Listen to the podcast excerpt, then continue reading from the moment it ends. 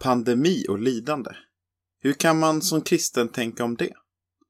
En aktuellt artikel av Martin Helgesson och Daniel Ringdahl. Coronakrisen har gjort frågan om meningen med lidande påtagligt aktuellt. Bibeln har inte alltid de tydligaste svaren. Istället beskrivs en gud som möter oss mitt i lidandet.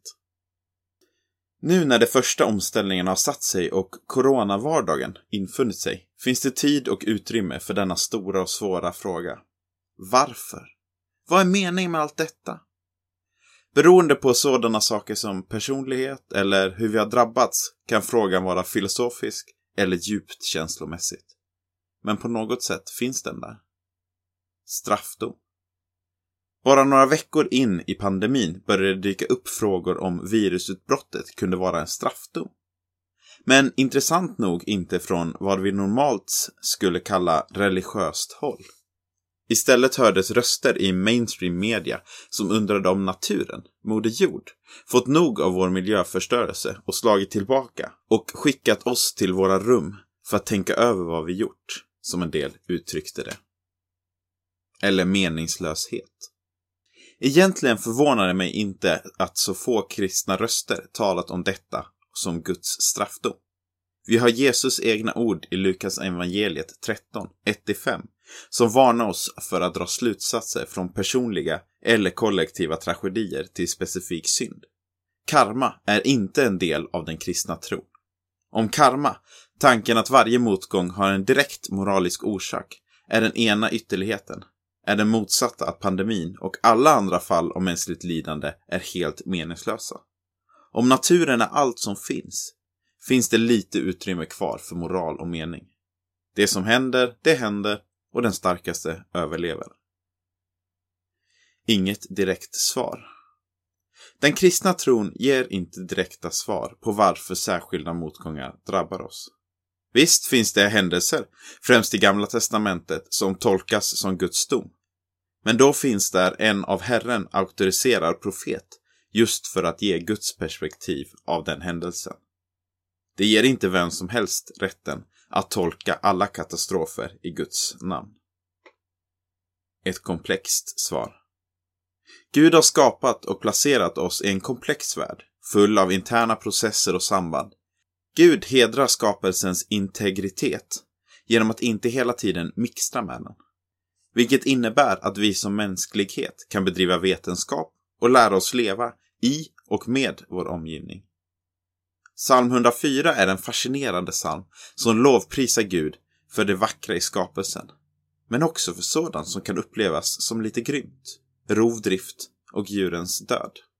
I Guds komplexa skapelse ingår också processer som är både destruktiva och konstruktiva. Jordbävningar, skogsbränder och vulkanutbrott innebär både ödeläggelse och förnyelse av ekosystemet. På samma sätt hjälper virus till i Guds skapelse. Det håller bakterieriket i schack, bidrar till både vattnets och kolets kretslopp och tack vare människans uppfinningsrikedom kan virus till och med ingå i medicinsk behandling. Samtidigt är den här världen också drabbad av syndafallet. Det var inte Guds avsikt att människor skulle möta döden.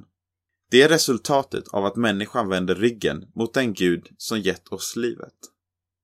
Nu lever vi alla i en verklighet som på det stora hela är gynnsam för mänskligt liv, men som samtidigt är hotfull på många sätt. Okej att vara upprörd.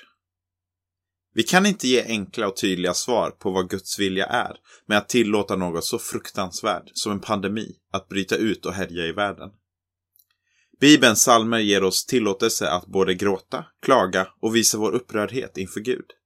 En kristen måste inte låtsas som att allt är bra eller att vi snart kommer att se Guds mening. Samtidigt kan vi möta och peka på en Gud som inte hållit sig tyst eller avlägsen.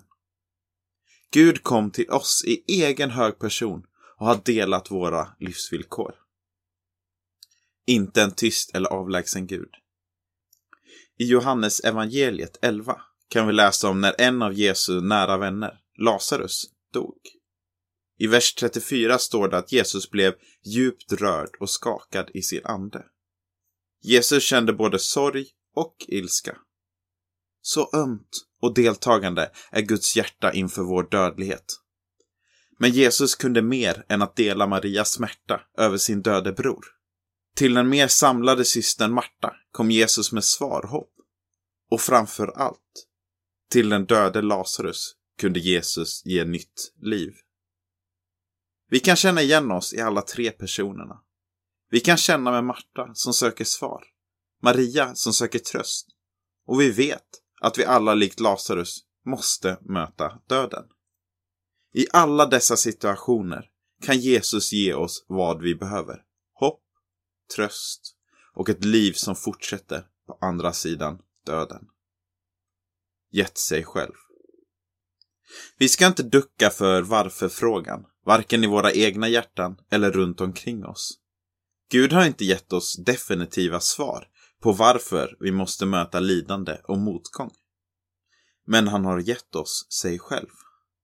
Det viktigaste vi kan göra är därför att ta pandemin som en påminnelse om vår dödlighet och ödmjukt söka Gud så att vi kan vara redo för vad än livet lägger i vår väg.